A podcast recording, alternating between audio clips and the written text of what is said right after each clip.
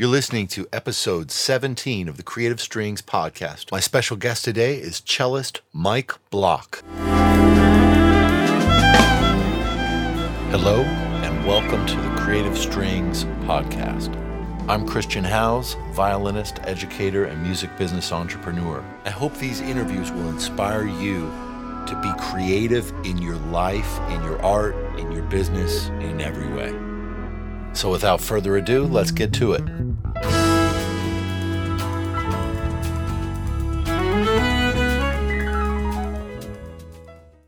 Hey everybody, I'm stoked to have Mike Block here today. I've wanted to have him for a long time, and the timing was important because it's summer. The summer sun has emerged. And of course, you know what that means. Summer is the time for music camp. So many of us have had those, great experiences during the summer when you take a week or 2 weeks and you just immerse yourself fully with a community of people who are just really digging in to their craft. And so most of you, if you know me, you know about the Creative Strings Workshop, which is in its 15th summer. 14th or 15th, don't quote me on that. Of course, it's a labor of love, and it's something that I truly enjoy bringing people together every year from the string community. And part of the reason I want to bring Mike on is because Mike, who has been to the Creative Strings Workshop before as a camper, created his own camp a few years back, Mike Block String Camp.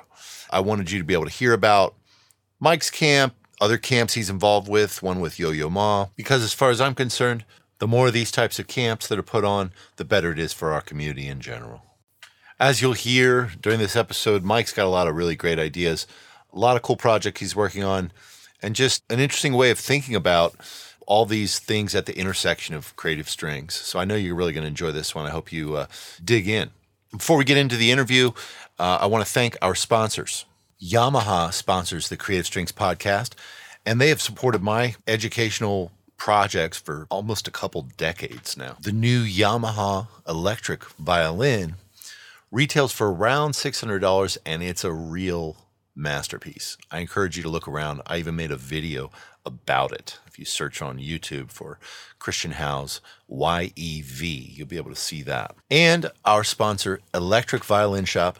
They've been with us from the beginning. I'm so incredibly excited for the Electric Violin Shop crew because they have recently signed a sort of precedent-setting deal, and they are now an employee-owned business, which is really, really super hip. Based in North Carolina, of course, they do business all over the world, and there's really no place in the world where you can get more help when you're looking for electric bowed strings stuff.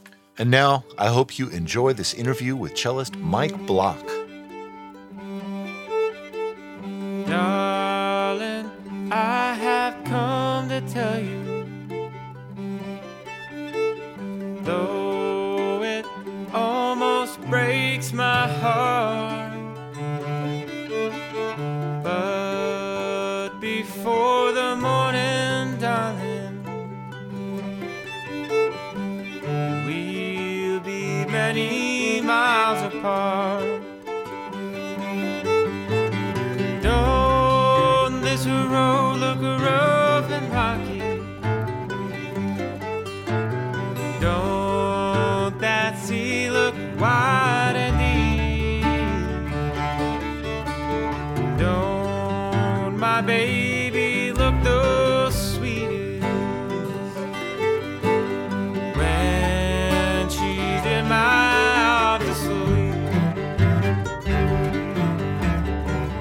Mike Block, thank you so much for joining us today on the Creative Strings podcast, my friend. Good to talk to you. You're in Boston?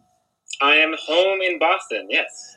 And close to Berklee, right? You're still teaching at Berklee? I teach at Berklee on Mondays, and usually traveling the other days, but I live nearby in Somerville. Oh, wow. You're usually traveling the other days. How much are you traveling? This spring was big. It seems to go in phases. Hanneke and I are both home this whole month, actually, which is partly because we're recording a new album for her for 2 weeks. But yeah, it's actually a rare luxury to go 4 weeks without having to take a plane. Wow. Okay, 4 weeks. And so usually you're traveling every week, some of the days? Seems like it. Wow. Yeah. That's great. So you're busy. I am excited to talk to you about a few things. You went to Juilliard, and right? Did you get your master's or your bachelor's at Juilliard? Yeah, I did a master's at Juilliard, and then undergrad was at Cleveland Institute of Music. Okay, so it's hard to get in Juilliard. I mean, like only like really, really good players. And I remember one of the times that we actually sat down and played like some in like sort of a quasi classical music setting. And I kind of like my mouth kind of dropped a little bit. I might not have shown that to you, but I was like, wow, this guy can really play the cello. And that's kind of, I mean, anybody goes to Juilliard, they got to be able to really play. It's like a whole nother level, right? And it's a classical scene mostly. I'm assuming what you're doing at Juilliard. So that's why I think you're a great person to talk to for what I'm interested in terms of creative strings. I know you're interested in it too. So I mean, a lot of classical musicians I think are a little skeptical about, you know, creative string playing, and they think, well, you know, who has time to do both? Well, you have time to do both. I mean, you went to Juilliard. Obviously, you play the heck out of the cello. So why did you decide after going to that length in classical music, I mean, really mastering, you know, the whole thing, classical cello, why did you decide that you wanted to branch out? I think that I started branching out in undergrad, actually. I think, you know, in a high school setting, you can get a lot of attention for just, you know, being passionate about something or being good at something. And so that can take you and you can ride that in order to get into college. But in college, I think my expectations of what it would feel like to be a musician and the sort of creativity and expressiveness that I wanted, I wasn't experiencing yet. And so I was getting a little depressed. And I had an amazing cello teacher, Richard Aaron, who, you know, for better and for worse, focused on technique to a really high degree. And I remember, like, it felt like I was in this sort of like Zen training with like Mr. Miyagi, where it's like, I was just practicing scales for 3 hours a day, you know, while staring at the mirror. And, you know, it was a very rigorous technical standpoint, but I was feeling like I was not actually necessarily enjoying the end product as much as I was hoping I would have. So all this to say, I started improvising very badly and trying to compose and like buy effects pedals and try and like sound like a guitar through digital effects. In undergrad, I was just really grasping for different feelings that I could find while still playing the cello, and I held on to those, but I didn't quite know what I actually wanted to do. I was quickly developing an idea of what I didn't want to do, which was play in orchestra, but I didn't have another option in my head yet. So for better or for worse, my mentality was I kept doing what I was supposed to do until I figured out what else I wanted to do. And that's why I went to graduate school, even though I already knew by that time I did not want to be a classical cellist. I just didn't know any other path. And then while I was at Juilliard, I was really excited to be in New York. And I remember very clearly in the computer lab there, like going on Craigslist for like an hour or two every single day, looking for people posting to play with like lead guitarists. Looking for like rock bands, looking for a lead guitarist. And I had some pedals and I was interested in it. So I would reply to all those postings and started joining bands in school then. So I feel like for me, I had this latent need for the feeling of creativity and of collaboration. And while I was in school, I really struggled to find a clear way to pursue that. And so when I discovered the music of this great jazz cellist Hank Roberts out of Ithaca, yep. You know, he was not only was he improvising and doing stuff, but he was singing songs and he was going through pedals. And I remember he was the very first person I heard that made a convincing case for, you know, the cello through effects and for singing songs with meaning and, you know, with the cello. So that was a big impact on me. So all of that, you know, I was grasping while I was in school. It's not like I was 100% classical, and then took a massive left turn and just gave it all up. It was really like me not knowing how to follow my passions, so I just kept doing what my teachers told me to until I had a better idea of why not to go to Juilliard, basically. Yeah, that's awesome. And well, that makes sense. And I mean, would you say that you were motivated more by wanting to play different styles of music outside of classical music, or that you were more motivated by wanting to be more self-expressed or more creative or something else, or both? I think both, yeah. I think the two of them, they're part of the same coin. Really? Yeah. Like, I still don't feel like I have a single stylistic specialty. For better or for worse, I feel like I've managed to figure out how to fake a number of styles without really committing to one. It's not like I left classical music in order to play bluegrass. Like, I'm still searching out and getting better at, you know, various things that I'm hoping. But what I enjoy about that process is I feel like in different styles of music, I feel like it brings out different parts of me. Mm. And in a jazz situation, you know, I am a different musician than if I'm in a rock band or if I'm playing, you know, classical music again.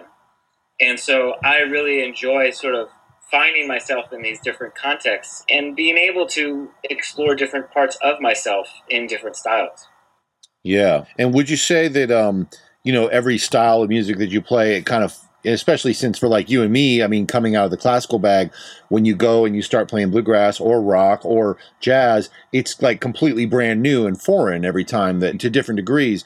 And so it also kind of forces you to learn more about music in a way, yeah. Right?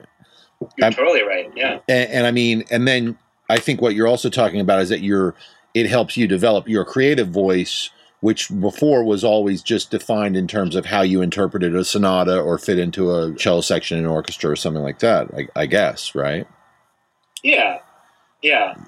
And so your voice can kind of expand when you go into these different stylistic territories, but it also is expanding your knowledge of just how music works and what's possible in different styles and how that's going to influence you as a composer. I mean, what would you say to, you know, really defines your voice as a musician? I mean, is it, because I know you also compose, you know, music in a variety of styles. I mean, how do you think of your voice? Is it a combination of all these different things, or is it like, is it different as a composer, an improviser, a classical musician? I try and avoid, when I'm composing, like writing a bluegrass tune or, you know, that's a good question. I think ultimately different styles offer different toolboxes. Each style kind of has a different value system. And so it kind of helps me think in different ways. You know, certain styles value rhythm more than anything else, and you know, certain styles value harmonic complexity, and you know, some styles it's all about melodic nuance and variation. And so just having those experiences, you know, can help you think of different things to compose. But that is a big struggle for me, actually, because I'm really like passionate about learning musical languages. I have this weird utopian dream that like I could encounter any musician and be able to have a conversation, like a meaningful musical conversation with them. And so like I strive for that, while at the same time, when I try and write my own music, I try really hard to not let it be, you know, a parody of a style. And I really am trying to go inwards and try and figure out, well, what's really inside me, regardless of, you know, the languages that one is working on. It's a road that we're rough and rocky. Oh, that sea look wide and deep. Oh, my baby, look the sweet when she's in my arms asleep.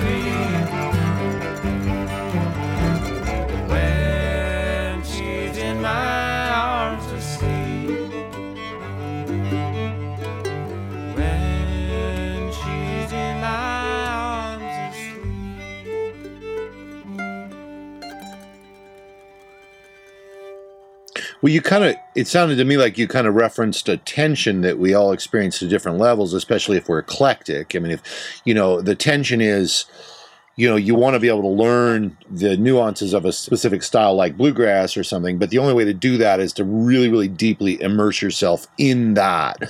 Whereas, you know, if you're taking on a lot of new things or trying to do a lot of things, you can only go so deep into any one of them. And also that you're not trying to define your own creative voice in terms of one style or another. You want it to be unique. And so there's a tension between wanting to go really deep into a style to understand its traditions and conventions.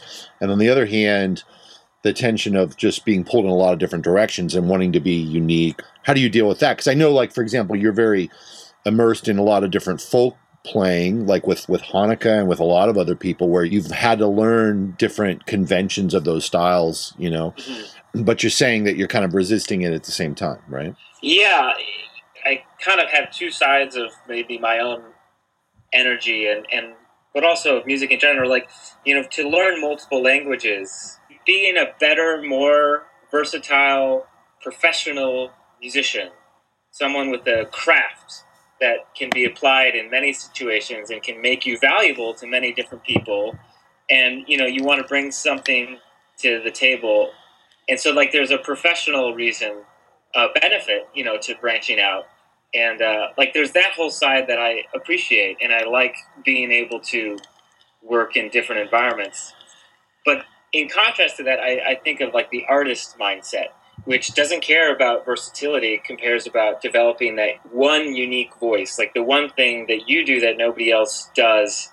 And I think it's a very different focus. You know, I try and really make sure I carve out time to explore the artist side and the creative side, apart from what I would call the, you know, the craft of music. Got it. So yeah, like I remember when I moved to New York, a lot of people talked about that. So, and sometimes people would speak of it in almost a derogatory way, like the idea of being a functional musician or a studio musician. Sometimes would say, yeah. Some people would say, well, if you're a studio musician, it means that, you know, a producer can ask you to just give me this bluegrass thing here, give me this pop thing here, you know, this specific something, which in some ways we do as classical musicians, right? We're taught, like, you know, learn this Mozart articulation, learn this, right. learn the Beethoven articulation. And then within that, you're expected to be able to play Beethoven on his terms and Bach on his terms and modern, you know, Bartok on his terms. And so it's like really becoming very stylized in a way. Of course, you know, classical musicians, I'm sure you agree, it's a highly creative process nonetheless, but it's different than this idea of, you know, being a totally creative artist. And people in New York would say that to me. They say, if I go into the studio, you know, I'm going to play what I hear on your music. I'm not going to have it be dictated to me what the composer wants. And so, I mean, I'm very familiar with that kind of tension. I think we all wrestle with it in different ways.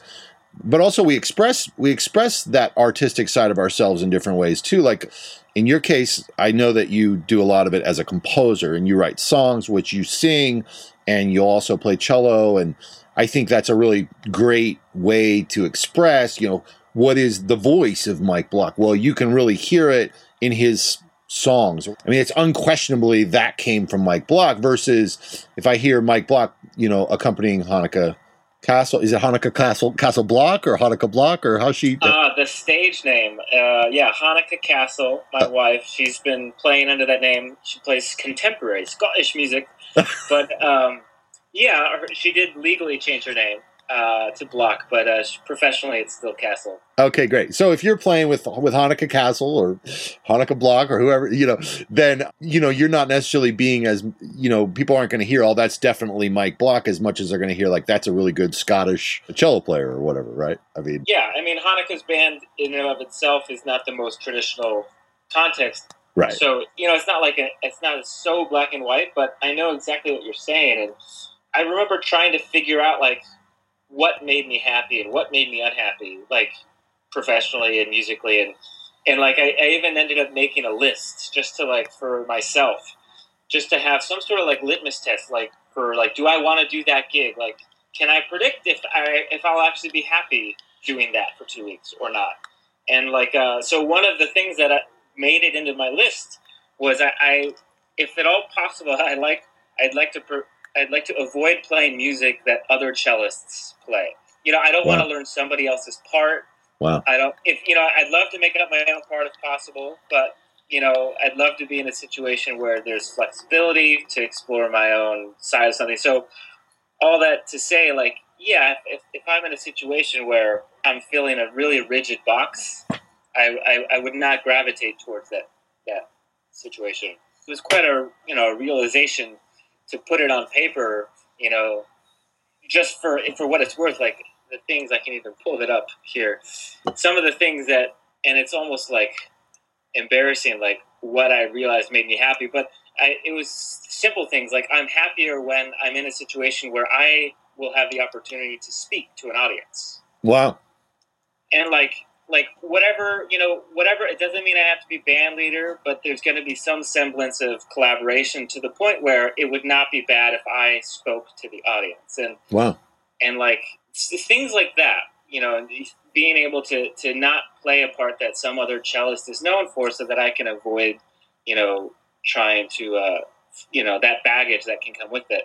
You know, all this being said, though, you know, that balance between, you know, learning from other musicians, learning from other styles, being the craftsman, at the same time, that's the one thing that fuels your own artistic toolbox like nothing else. So it's not like an either or. And that's what really transformed me. Like after Juilliard, I started going to camps, like your camp and fiddle camps of all kinds. And, yeah. And just to really, like, the word that stuck out to me was traditions, like, you know, the jazz tradition, the bluegrass tradition. There was so much people have already figured out over tens and hundreds of years of playing.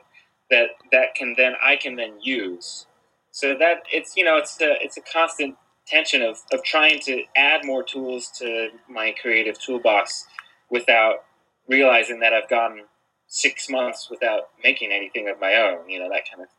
So in a way, it's you're saying you're trying to prioritize this idea of making or at making your contribution, creating something that's uniquely you. You're trying to have more situations where you're doing that on an ongoing basis. And it kind of is, you're also creating a lifestyle for yourself. I mean, your career, I get the sense, is very bound up in these decisions you make about, am I going to take that gig next week based on this litmus test or these different variables of, you know, how I want my life to look, which it also includes how much you travel or, you know, how much pressure you take on as a leader versus having a little less pressure sometimes as a side person, but also being subject to the control to some degree of other leaders, et cetera, et cetera. I mean, but do you still enjoy playing classical music? I do enjoy it playing. I think I enjoy it more than I used to, honestly. And kind of what you were saying, you know, when you're learning about music in general from experiences in different styles, now I hear classical music differently, and I feel a different role when I'm playing it. Although, to be completely honest, I don't really miss rehearsing classical music. Rehearsing classical music is a whole other ballgame than playing classical music. And one thing I remember really appreciating about the folk world, that people didn't feel the need to verbalize everything. Wow. And I think it can go too far in either direction. But what I love is oftentimes, like, when things are feeling good, just, you know, you just let it feel good, and you don't have to verbalize it or codify it. And wow. And in you know, the string, my image and memory of being in long-term string quartets is that everything is talked about, everything is discussed, everything is planned. And I think that process is not my favorite process.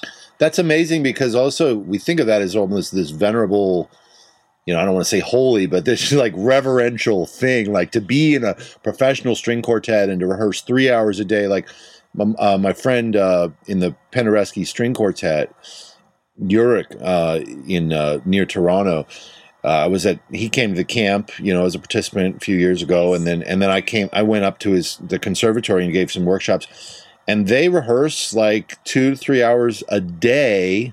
I think that's actually not very much for a professional string quartet. But I mean, we're taught to respect that, right? I mean, yeah. Oh, I remember, you know, at CIM, Cleveland Institute, I feel like that is a breeding grounds for some incredible chamber music ensembles have come out of there. And they have a really great program. And so I remember people like talking, like you're saying, very reverentially about like, oh, Emerson Quartet, they rehearse 6 hours a day. And that's just what they do. And like, I remember thinking, oh, that's so cool. And now, like, right. I don't think I could survive rehearsing string quartet 6 hours a day. But that's just me now. But that's really interesting. I mean, it's almost sacrosanct to say that, but I mean, clearly, I mean, you still respect that they're putting that level of care into what they do, and they're producing great results, right? So why the disconnect? This is such a dangerous conversation, because you know, when I was in school feeling frustrated with classical music, I started reading all these books that would help me rationalize why I was unhappy. Like, there are some good books, like The Agony of Modern Music by Henry Pleasance, Who Killed Classical Music by Norman Lebrecht, who's a big-time blogger now. And like, I just remember searching out books that could tell me everything that was wrong with classical music, and I got really philosophical about everything. But I have come to appreciate that, you know, a lot of this is just personal preference. And it's like, it's not like there's something wrong with that, or that other styles have something intrinsically better. I think ultimately it's not as attractive to me. And that's a very subjective thing, you know. That's cool. That being said, I could probably rationalize it with philosophy for like 20 minutes, but at the end of the day, it's just like, it's just a preference, I think.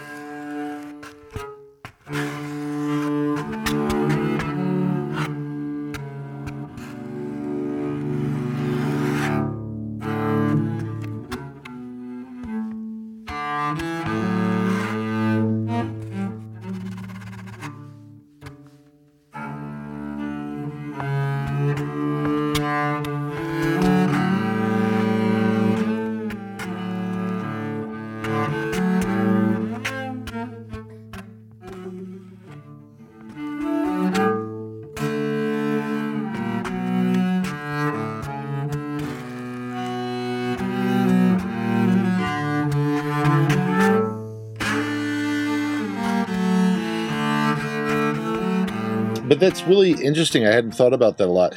And in what ways do you feel like your classical playing is better now because you've done other things? I think improvising has allowed me to play more instinctually. Mm. And I think that has obvious musical applications, but I think it actually upped my technique because, you know, my undergrad teacher, Richard Aaron, our goal was to becoming like conscious and intentional about every muscle that we engaged at any moment. And the only way to reduce unnecessary tension is to make everything conscious so that you isolate the muscles. You know, you don't want to lift anything or hold anything that's not directly affecting your sound. So that's a process of becoming more and more conscious. But I think the danger of that is becoming self-conscious and being sort of afraid to act or afraid to use your body. I remember feeling like the less I move, the better I must be playing.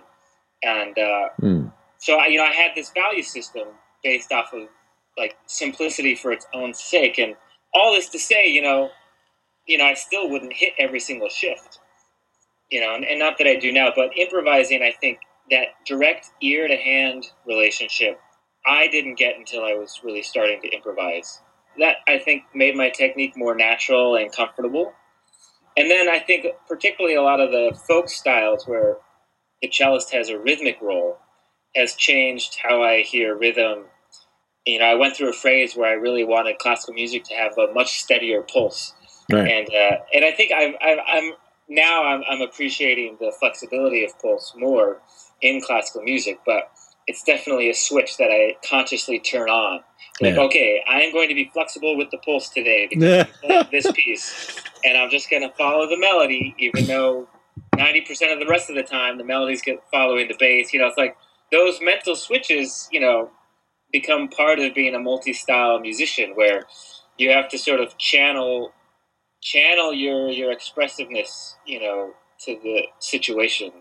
Well, coming out of classical music also, I mean, one thing I'm inferring is that you're really giving some respect to the degree of a challenge that it is to become a pulse player. I'm assuming that you had to go through that. I know for me, it was tremendous. I mean, if you grow up as a classical player and then you try to start keeping a pulse, I mean, it's hard to do, right? I mean, absolutely. Yeah. But you've kind of gone out to the other side now and you're a fully bilingual in terms of playing pulse or playing no pulse. So I just want to make sure the listeners caught that because I think a lot of classical musicians or strictly classical musicians, they're not aware the degree to which it is like another value and a really important one to be able to kind of take on. Yeah, it's a hard thing to verbalize, but I think you hit it on the head, which is, you know, learning how to play groove-based music and to do it well really is not instinctual as a classically trained musician. Yeah. Well, so going back to this idea about the tension between, you know, eclecticism, I mean, you know, really embracing all these different styles of music out there that we haven't heard, and being good at any one of them or being able to have, like, you know, to have a conversation, as you said, with any, you know, musician around the world in your utopian society. That's kind of what you're doing in this new camp. I know you have a few camps. I want to make sure everybody knows about all the Mike Block String Camp. You know, there's all these new, but there's one that you were telling me about when we were at ASTA in your collaboration with your most recent collaboration with Yo-Yo Ma. Could you tell us a little about what you're doing there? Because I think it's really pretty amazing. You were describing it. I think it's really cool. Yeah, so this year, 2016, is the second year of Silk Road's Global Musician Workshop. So Silk Road Project is this organization that Yo-Yo Ma started. He's the artistic director, and it's basically, you know, a cross-cultural arts organization. But the primary arm is the Silk Road Ensemble, which features musicians from around the world, particularly the Eastern Hemisphere. It's an amazing group. And Yo-Yo was tracking sort of what I was doing with camps, and he was actually, I remember very specifically, he couldn't believe that camps could make money. Like, he's like, wait a second, you don't have funding? Like, this is operating, like, on its own. And I think when he really processed that, he it wasn't soon after that he really was asking me, like, what could a Silk Road camp, a Silk Road Project camp look like? And so what we ended up with is this Global Musician Workshop. So it's a multi-style experience, and every teacher comes from a different culture and, you know, plays a different instrument. You know, I really try to stretch out of my comfort zone and get as many non-string teachers as possible. So Bruce Molsky this year is the other string teacher, but the faculty includes Hadi Elderbeck, a Lebanese oud player, Bala Koyete, a balafon player from Bali, West Africa, Sandeep Das, a tabla player from Delhi, Seamus Blake, jazz saxophonist from New York City, and we've got a Korean traditional wind player named Gamin, and we've also got Abigail Washburn, who's doing sort of a mixture of Americana, Chinese, Edward Perez, Afro-Latin bass, Shane Shanahan, world percussion, and special guest, Bala Fleck, the epitome of multi-style musician. The participants all play in a band led by a faculty band leader. Basically, from zero to performance, the band leader will lead his band of participants, his or her band, and teach them the style, the repertoire, improvisation, work on the arrangement, and basically everything they need to know to play this Arabic tune. And each participant can play in multiple bands during the week. So it's meant to be a very, like, intimate, small ensemble experience working on music from around the world. And what was the surprise success of the workshop last year, our first year, was that the students were even more diverse than the teachers. And so we had 90 students from around the world, you know, coming from Iran and India, China, and throughout America. And so we kind of were thinking, well, this will be a nice experience in diversity for classical musicians. But it turned out to be a much more three-dimensional experience where, you know, even the teachers were being tested. They're like, how do I teach a band that includes an Indian musician, a taiko drummer, an Iranian tango player, and a Ruan Moon guitar from Singapore? Like, it was a fascinating thing where everybody, no matter what their background, was equally out of their comfort zone. And so it was really inspiring. And, you know, you, Chris, you've done camps for many years. And at this point, I've been going to camps, you know, for 10 years and directing them for 7. This last year at the Global Musician Workshop was like the most transformative experience I had at a camp since the first time I tried running one. So it was a really new experience and a special feeling. Yeah, and I remember distinctly saying, you know, you've got these extremes of exotic, you know, players, and you jumped right there. You jumped right on me. You said, well, you know, exotic is just about a frame of reference. It's not exotic where they're from, you know. And I'm sure there's plenty of musicians who think jazz violin is probably pretty exotic. Or Western classical music is very exotic to an Arabic musician, for example, or you know, someone who is trained in classical Indian music. You know, to them, like, the idea of playing Beethoven or Mozart is just as foreign as the other way. And you know, the challenges though of you talked about the challenges of communicating about the music to people that aren't thinking about music in the same ways. You know, it's like if I was going to try to play Indian classical music, I'd have to, first of all, be able to communicate about the rhythms in a completely different way than I think about rhythms, right? Or flamenco music. They don't even count it the same way we do, right? I mean, is that kind of one of the things you're talking about? I mean, the challenges of... Yeah, you're exactly right. I think, it's not just a language difference. It's a mental, the way people are thinking, the way an Indian tabla player is thinking about rhythm. When they try and accompany me, he's thinking about, well, what cycle will I play in? And then once he decides which cycle he's going to play in, like if I'm thinking in 4/4 and I'm just grooving, 1, 2, 3, 4, and just whatever, he's probably Sandeep, he will think in a cycle of 16 beats called Teental. And when he does that, that has all of this baggage, cultural baggage for him. So he's thinking of all these things that he's used to doing in Teental or that would be really great to do in Teental. And, it's like, and he's also, Indian musicians, I'm just using this as an example because Sandeep Das and I, the tabla player, we have a duo. And so we worked together very closely. And, the Indian, they don't have the concept of form in the same way, that we have, the idea of an A section of, solid length and then a B section and then going back to the A section. So, the way that I've learned to arrange, like changing things by section, or his concept of how to arrange is totally different. Right.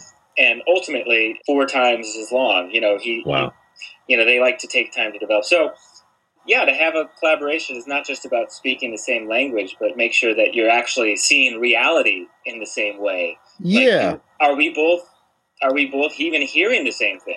Totally not. Right. To me, it sounds like a recipe for disaster on multiple levels. So, I can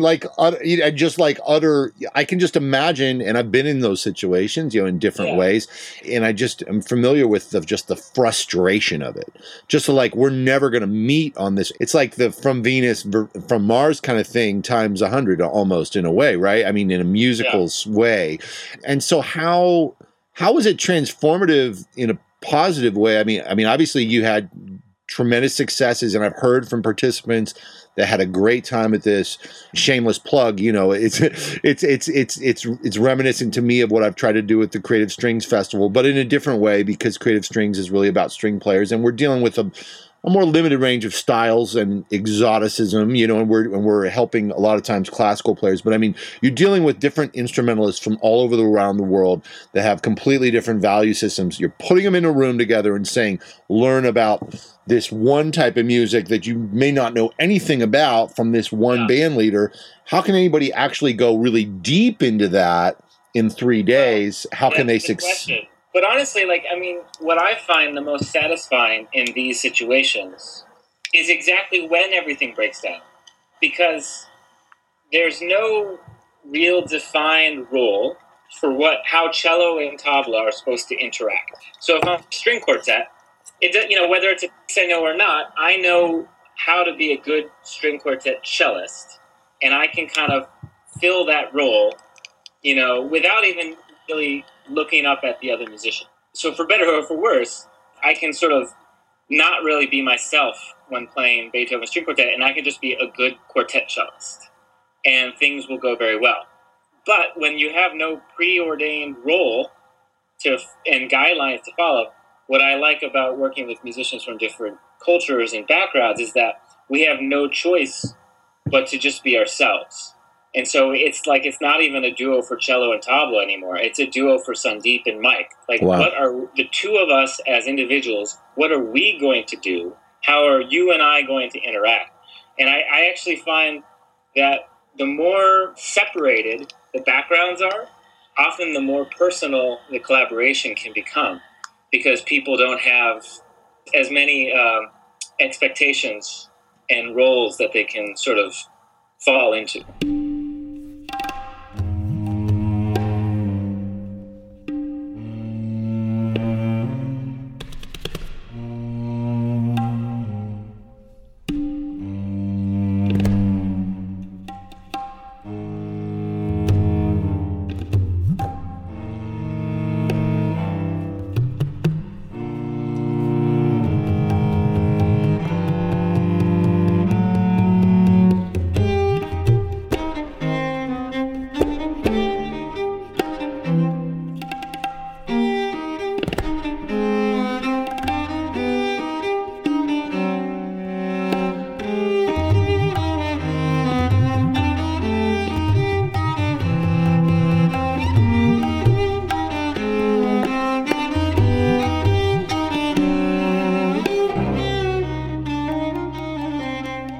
Is that like the depth of a bond that you can make with someone who doesn't speak the same language as you? Like, you meet somebody who's Japanese and they speak no English, you speak no Japanese, and you're forced to communicate using very little, and then you make a deeper connection that way. But you can't really say as much though either, right?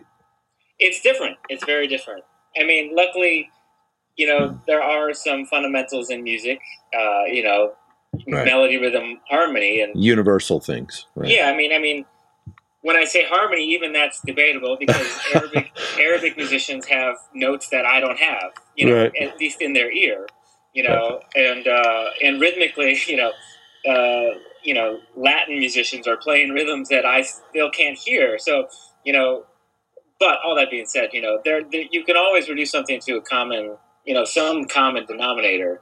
Like, what do we share? Let's start from there, yeah. And go as far as we can. So, but there was magic that happened. And you're saying the interesting thing, the learning thing happened, the teachable moment happened in these breakdown moments, but something emerged from that was beautiful. The final performances, and people learned stuff. I mean, what do people take away from that? I mean, you know, your success story, you know, participants who came and they left after 6 days. They said, I had a great time and this is what I learned. What did they learn?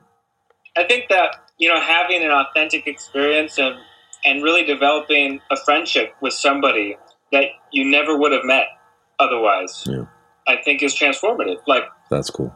I think the world becomes a different place, you know, like the news cycle becomes a different experience. If you wow. have a friend wow. who lives in Tehran, yeah. you know, if you know somebody in Tehran and you've learned, you know, 3 Iranian pieces of music from this person and perform them, like any political discussion of that region of the world is going to have a different meaning for you all of a sudden. And yeah, that's deep.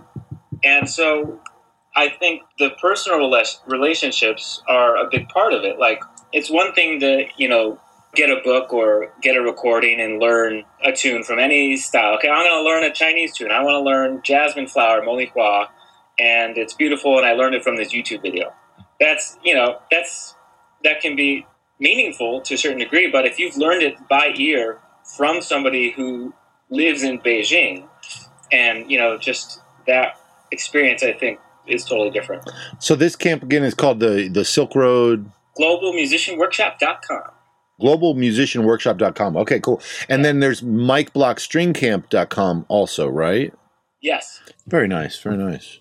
So mikeblockstringcamp.com, you started the Mike Block String Camp about 7 years ago, and because I remember you had come to participate in the Creative Strings Workshop maybe a couple yeah. years before, and mm-hmm. I remember you telling me about how you really wanted to be a teacher, and you had wanted to be a teacher for a while, and I believe maybe your mom was a Suzuki teacher, and you had for a long time known that you wanted to be a teacher. Is that right? Well, my parents are both teachers, not Suzuki, not string teachers. But I did Suzuki training in college, and, you know, yeah, for whatever reason, I feel like I've always been teaching alongside the performing. And so when I was seeing you already, I was probably, you know, I was feeling so empowered by all the things I was learning, you know, at camps. You know, there's so many skills that I desperately wanted to have, and then once I felt that satisfaction of being able to do something, like, I just always wanted to instantly turn around and share it with other people who, you know, hadn't been to your camp yet or whatever the situation was. So it's not like I always wanted to be a teacher. I think for me, teaching and performing, they were never two separate paths for me. So it's often been through camps and teaching opportunities that I've gotten to meet and work with other great performers. And so I've appreciated how those two things dovetail a lot. Well, I want to talk about Mike Block String Camp, but before I do, I mean, it strikes me when I hear you talk about it, it strikes me how much your life is really integrated in terms of your music and your personality and your values.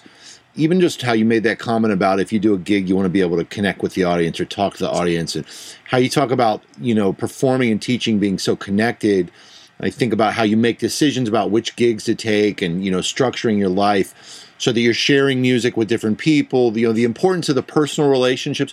All these things strike me as really this great model in your life and in your expression of your art as this kind of creative lifestyle, or a, you know, an artistic lifestyle, a career and music making that's all integrated. Would you say that you think about it in that way, that you think about how it's all integrated? Like, you're a creative person and you're always sort of expressing that in a lot of different ways, whether it's like running a camp, teaching a private lesson, collaborating, composing. Do you think of it that way or not?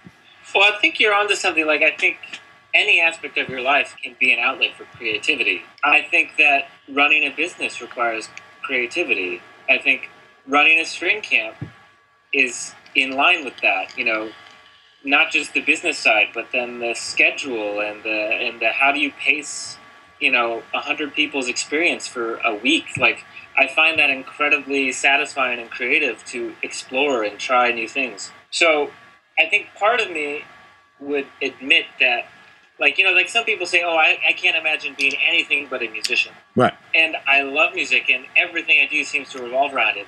But I don't know if I would say that. I don't think I couldn't be happy if I couldn't play cello. I think at this point it'd be pretty sad, but, you know, I enjoy the outlets in different directions. So I don't think I'm consciously aligning philosophical approaches, you know, like maybe as intentionally as you're asking. Then at the end of the day, it's like, okay, so, if, you know, like, let's say you put a lot of work into something.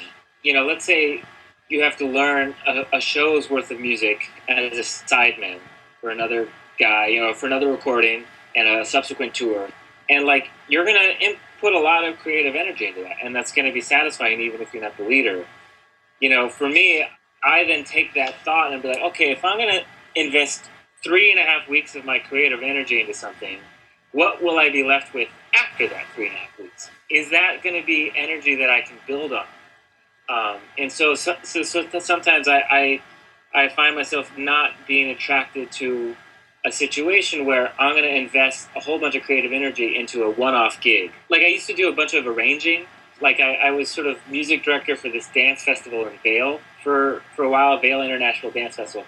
I did it a couple of years, and it was so much work, and it was like, you know, it was like everything needed to be perfect, and you're collaborating with all these dancers. But I felt like at the end of the day, I would spend like 20 hours on an arrangement.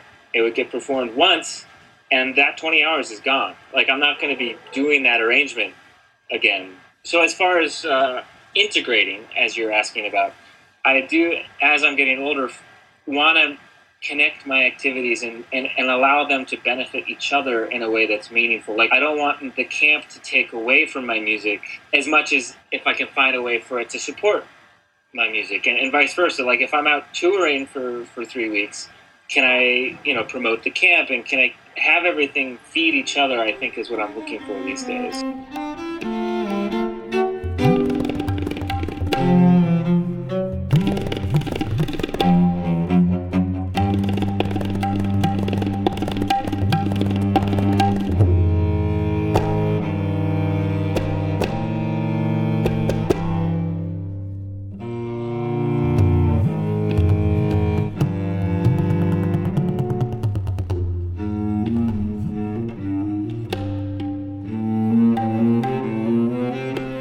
Yeah, but I mean, even the idea that the business side does inform the artistic side, I think a lot of times artists don't think that way. I like that. And in my case, a lot of the things that I set out to do, it was because I saw them as a means to be an artist. But then as I got into them, I realized, well, this is a means for my creativity, as you said, although it's in a different way.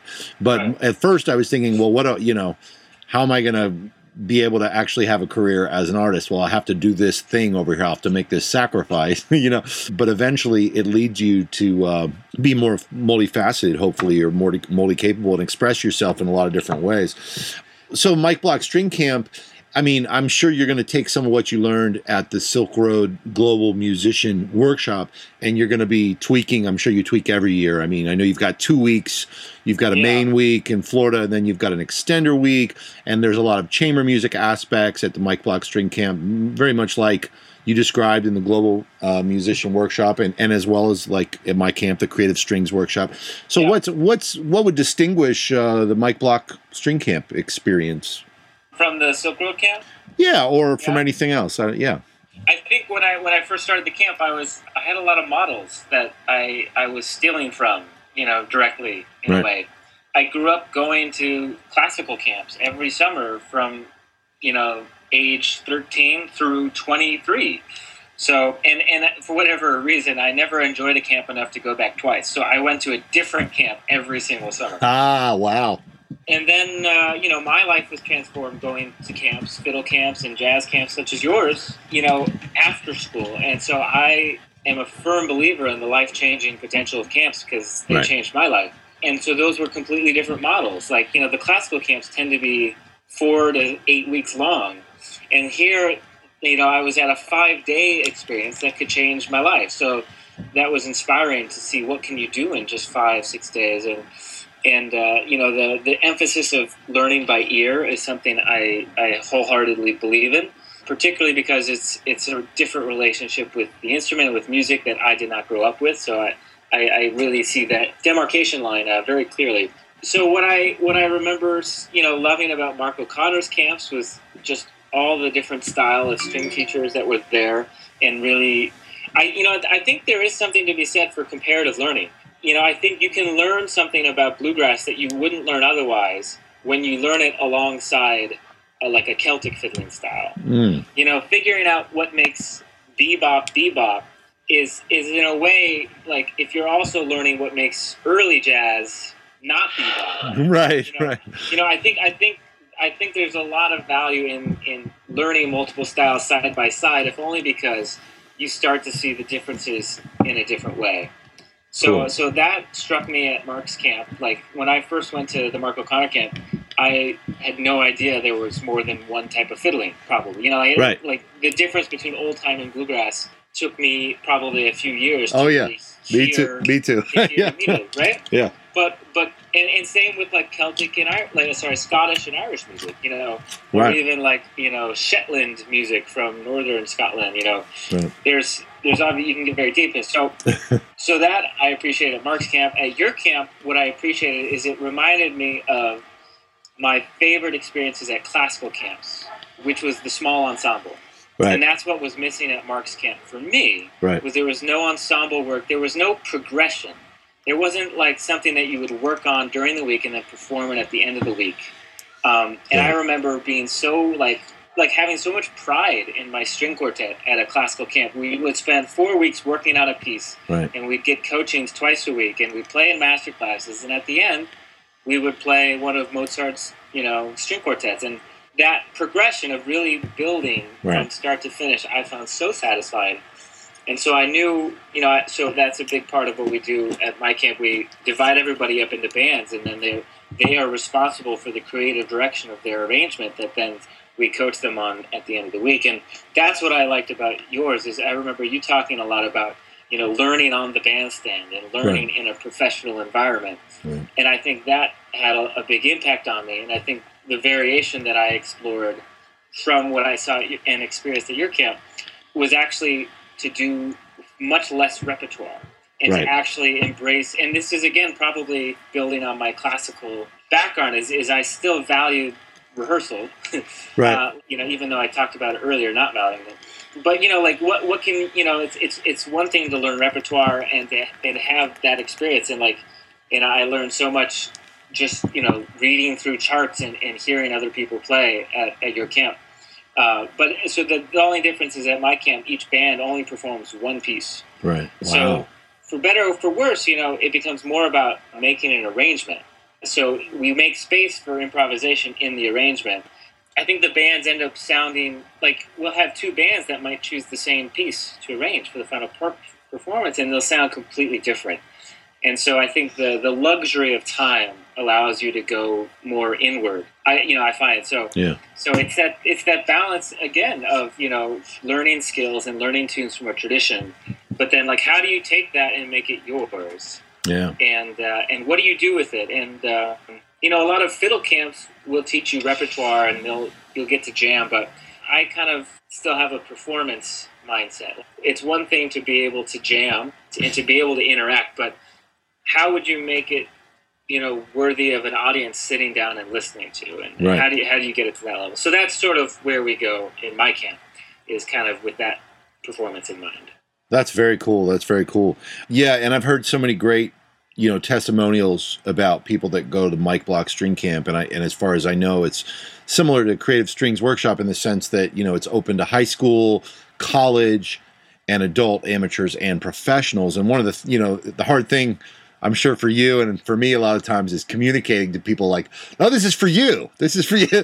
You know, I don't care. You're an amateur. You're 50. It's for you. You're a, you know, you're a section leader of an orchestra, viola section. This is totally for you. You know, and like people don't believe it. They're like, no, isn't it just for teenagers, or isn't it just for, you know, don't I already need to know improvisation? But obviously I think we kind of roll out the welcome mat to the same wide spectrum of people. But I've heard only great things about the Mike Block String Camp, and knowing you and how much you care about it, you know, I know that you're all about the service. And well, as you said earlier, you know, really creating an experience, you know, for every person. You want every person to leave having had this transformative experience. And so I've heard that about your camp. And I know that you, like me, are probably obsessing every year after the camp, all year for the next year. What can I tweak? How can I make, you know, an even more transformative experience, maybe slightly different this year, you know, based on last year. And we always want people to come back, and that's a good sign if they come back more than 1 year, you know. So, and I've heard that people do return indeed to Mike Block String Camp, you know, multiple years. So that's a great testimonial in itself for it. So, let me ask you about one other thing. I might have missed something, but I really appreciate you taking time, you know, to be on the Creative Strings podcast. But the block strap is awesome, man. You know, I mean, I can't not mention the block strap. And it's not just a commercial plug, like go buy the block strap, but it's really because, I mean, again, this isn't just something. I mean, you're kind of transforming. You're making people really go, wait, what? I mean, it could change the way people play the cello. I mean, you're not the first person that stood playing the cello, or, you know, or even maybe used a strap. But I mean, you've developed a strap that can work for a lot of people. Do you want to talk a little bit about the block strap? Of course. I'm always waiting for somebody to ask. Yeah. So it's been a long journey for me with standing and playing and designing this strap so that I can stand and play, and now we sell it, and yada, yada, yada. For me, I was very inspired by Rashad Eggleston, who has been standing with a basic guitar strap for a number of years, and I'm assuming your listeners would be the people that know all about him, but he is one of the most, you know, talking about artist versus craftsman, he is such an inspiration to me as far as the dedication to diving into the artist side and really exploring, you know, your own personal genre of music. And and I've got to say, Rashad is a craftsman. I mean, it's hard to separate them because I mean, the guy can play bebop. I mean, he can play, you know, folk styles. I'm sure he plays the heck out of some classical music when he wants to. I mean, he's incredible. I mean, yeah, the craft of the chop that he's developed is beyond any other cellist at the moment. So he's definitely not lacking in that department. But so Rashad obviously has been standing with his strap, and he was teaching at my camp for a couple of years, and I really appreciated that opportunity to spend more time with him. And obviously I was jealous, you know, of his mobility and his freedom and his expression. Like, it's undeniably powerful. And here I was, like, willfully refusing. There was this one moment at camp, like after the faculty concert, Rashad did his thing, and it was gorgeous. And the next morning at like 10 a.m., 3 high school boys showed up with straps. Whoa. On the cello. And it was amazing. Not only, like, how did they even find straps like at this speed? But you know what it was is they were inspired by something, and they went after it. Wow. And there was something about I think, you know, I had an ego that was holding me back from really giving it a fair shot. Like, oh, I learned to play cello this way. Cello is quote unquote supposed to be a certain way, and they helped me realize that, oh, I can be excited about this too. Wow. I can just give it a shot, and eventually I did, and then was still struggling with the differences that it made. Like the cello ends up being much more horizontal, right? And even actually more vertical in a different angle. So basically, none of the angles are right. They weren't what I was accustomed to. I mean, the nerdy part of myself was like, oh, I can solve this. I can figure this out. So I actually started a Word document, and I started listing all of the changes in my technique I would need to work on in order to play. So I was like, oh, so my right wrist has to change the angle. I have my right wrist be more outwards like this, and my left hand is going to be less oblique, and it'll be more square on the cello, and that's fine until I get to fourth to this. Like, I was getting very, very into figuring out how to change. And after a month, I just wasn't getting very far. Like, I couldn't play half the music I was playing professionally. I wouldn't be able to play it like this. And I just decided for myself that if I was going to do this, I wanted to play everything on the strap. I didn't want to, like, sit down for something that was hard. I didn't want to, like, have to go back and forth. So all this to say, I eventually decided that instead of changing my technique, I should just change the strap. Wow. And then I spent 2 years working on it, experimenting with the strap and, tying things in different places, adding cushions in different places. And it took a long time, and I played a lot of concerts while not being confident about the strap setup. And there was even one time one of the leather straps broke 20 minutes towards the end of a concert, and it was stressful and it was frustrating.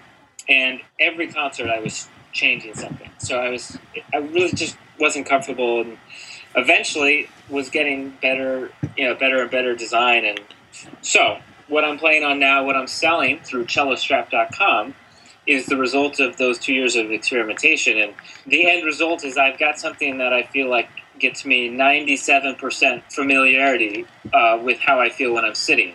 What's been interesting is that 3% that's different, how do I turn that into an asset? And, like, what can I do with the strap that I couldn't do sitting? Wow. And there's a lot of interesting things, like violinists have said is something that you guys think about, which is that you can actually move the instrument. Right. In contrary motion to the bow, and different things. And that's not something that cellists think about very intentionally. Wow. But now with the strap, I can twist, in opposite motions with the bow and get more power. And there's these interesting things that, like you said, like I would humbly say, like, could actually change the way that people play cello if they try. And it's changed everything for me. It's changed my how I feel with music, which is huge. That's changed my life, Oh my goodness, that's incredible.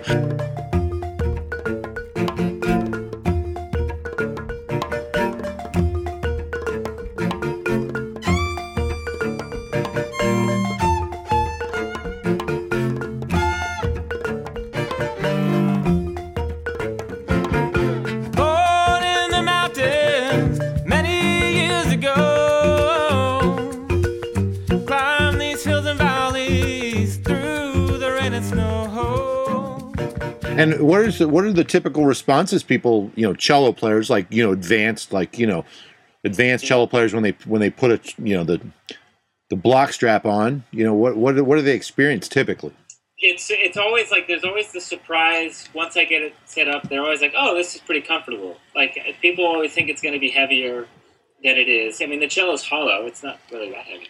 So it's always surprisingly comfortable. And then after they play a while, people often say, oh, it's more stable than I would have thought. People think it'll shake around a lot. So those are the good feedback that we get. And, honestly, like, so we saw each other at ASTA, where I had a booth, and I was fitting this strap on hundreds of people for a weekend. And I, there's like a good percentage of people that it feels great immediately. And then there's like a smaller percentage of people that takes like 4 minutes. And then there's a smaller percentage of people that, like, probably would take a day. And, I think depending on the body type and the way that you're used to playing cello, everybody has different preferences and everything. So all this to say, like, I think everybody's experience is different. And I've tried to the best of my ability to design it so that it promotes good technique, but that it's not 100%, like, that it's not limited to my preferences, personal preferences. And it's adjustable enough that people could play it very differently than I would prefer to play it. Yeah, that's great. So cellostrap.com, if they want to check it out. What if they want to just try it, but they're not sure? Can they send it back if they're not happy or something like that? Or Yeah, we've accepted 3 returns out of 400 sales. Oh my goodness, man! Come on now. And so, but you're pretty good percentage. Oh, but so you're saying you allow people, if they're not happy, they can send it back and they'll get a refund and that sort of thing. Yeah. And, wow. And, cool. 2 of those people, I think, were elderly, like, not elderly, but they were older people. Yeah. Who Like, and you know, sometimes people get it because they, you know, they have a back problem when they're sitting. They think standing might feel better. And right. So I know some people do get it as an experimentation. Right. And so yeah, I'm fine accepting the returns. But what I do before I accept the return is I ask them to send me some pictures and videos and just make sure it's set up right and see if there's anything I can do to help. Oh yeah. Because I'd love to get them to love it, you know, first, if possible. Well, no, but that's great. But I think it's great because if people might be a little bit nervous about, you know, whatever it is. It's like, what is it, $100 investment or how much? It's over $100, but you know, Chris, it's a small price to pay to change your life. That's right. Well, I mean, the ability to be able to stand and have, you know, kind of connect with the ground in a different way, you know, I can imagine would be transformative physically. And so, yeah, so not much more than $100, you can get the cello strap. My intention was not to make this a commercial plug, but at the same time, I mean, it's a big deal. I mean, people can try it out, and if they're not happy, they can send it back. You know, cellostrap.com. Try out the block strap. I'm excited about it, man. I think it's really cool, everything you're doing. I want to ask you one more question. So my question is, you know, both of us, obviously, we're in agreement on so many things, I think, in one way or another. And, you know, we're really similar. When I hear you talk, I love to hear you talk, and I learn a lot from it. And I feel like so much of it, you know, mirrors things that I believe, but you say them in different ways, and you think about things in beautiful ways that I haven't thought about them, and I really appreciate that, man. So, you know, we both want to transform music education. We want to see music education change. How would you describe, you know, what you would like that to look like? What would you want to see change about the music education system, whether that's, you know, private teachers or, you know, orchestra teachers in the public schools, or I don't know, however you want to respond to that question. What changes do you hope to see in music education? I love that your final question is such an easy softball question. Already you're articulating that there's a lot of different types of music education. So what does public school education mean for elementary kids versus what does the conservatory look like for the professional? Those are different beasts. I think, like, again, and a lot of this would be subjective, but I think that music is one of the best ways to learn about the world around us and to learn about other people's cultures.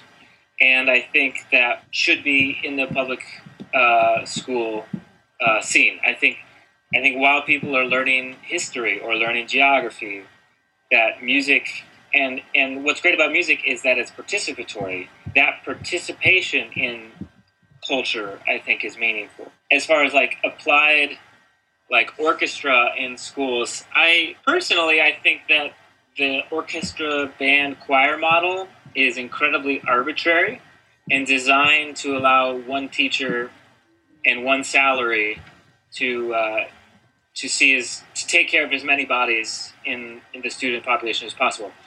I think that there's no other subject like math or science.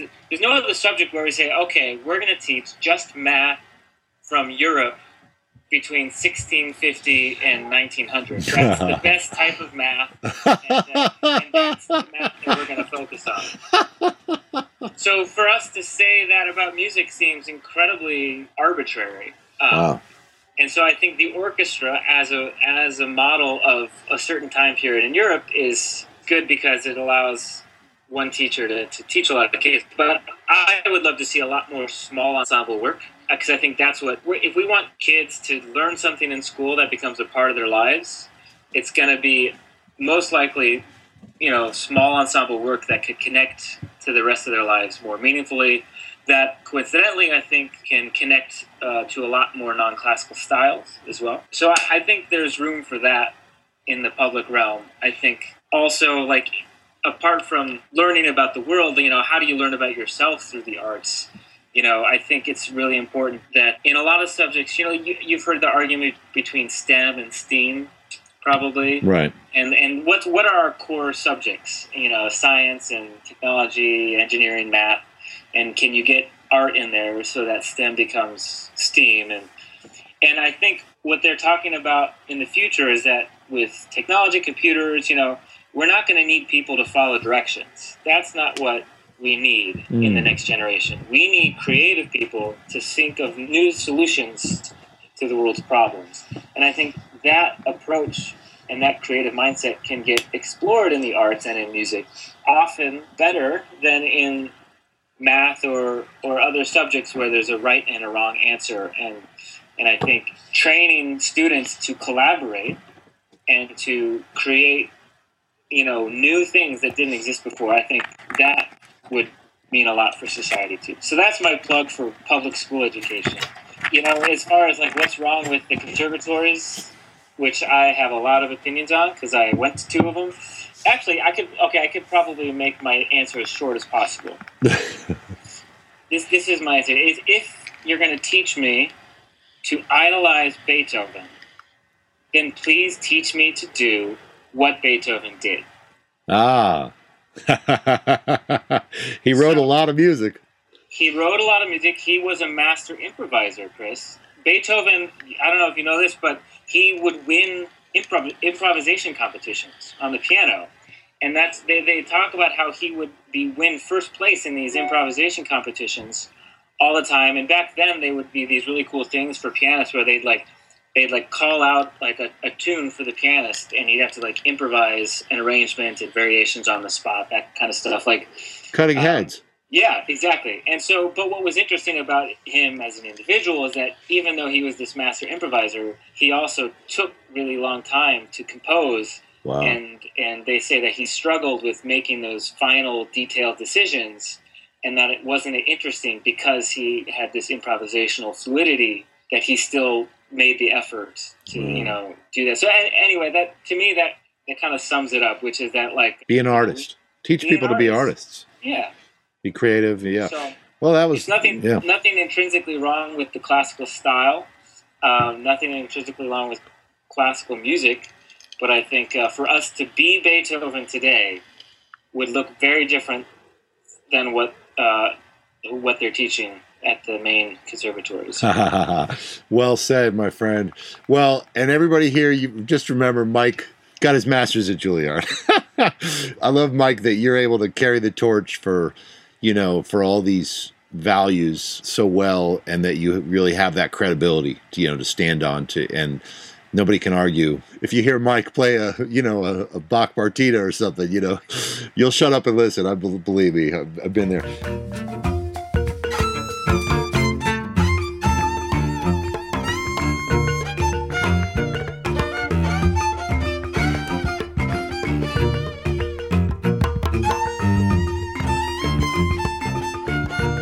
Man, is there anything else you want to let people know about at all? I mean, if they want to find you or anything like that.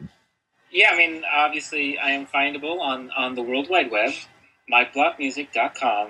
No, it's been a real pleasure, Chris, to get to talk to you. I feel like you and I often are like, you know, just passing each other and be like, oh, hey, okay, see you later. And right. So this was probably like the longest conversation we've been able to have since I was at your camp, most likely. I know, man. It was good that we just could, you know, actually kind of properly hang at ASTA, you know, yeah. Which was really nice, you know, to get to just hang with friends at ASTA. And I feel so good to see this new generation is really, you know, what do they say in politics? It's like interrupting or... just disrupting.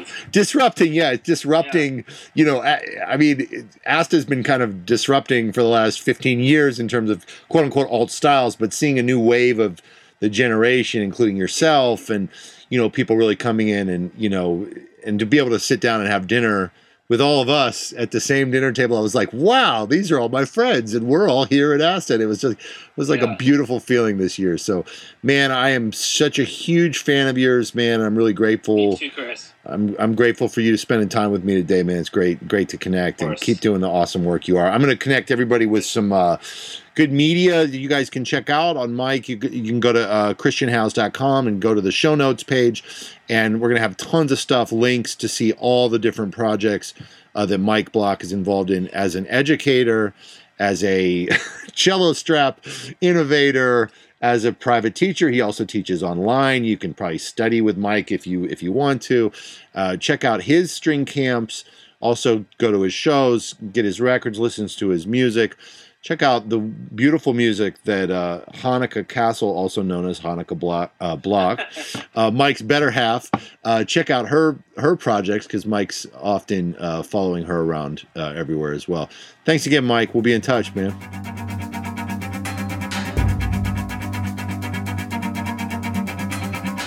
I ran into your ball. I ran into your ball. Thank you so much for sticking around to the end of that interview with Mike Block. He's a real provocative guy. I dig Mike a lot. I'm sure you could tell. Of course, we're going to post a bunch of links, some of my favorite stuff and some of Mike's different projects at the show notes page, christianhouse.com. Just click on the blog. It'll pop up for you there. I welcome your comments, your feedback, and I appreciate if you would share and like it, and all that good stuff. And maybe most importantly, like I said, it is summer. So if you're thinking about getting off the fence and taking your game to the next level, you know, your art, your business, your career, whatever it is, I want to encourage you to just make the plunge. Sign up for summer camp. In fact, sign up for 2 or 3. You know, make that investment in yourself. Make that investment in your music. There's nothing like taking a week. Whether you come to the Creative Strings Workshop or if you check out the Mike Block String Camp or the program, the new program he's doing with Yo-Yo Ma, if they even have spaces available. I just want to see all of you go out there and really fan the flames of your creative growth. So thanks again for checking it out, and we'll see you next time.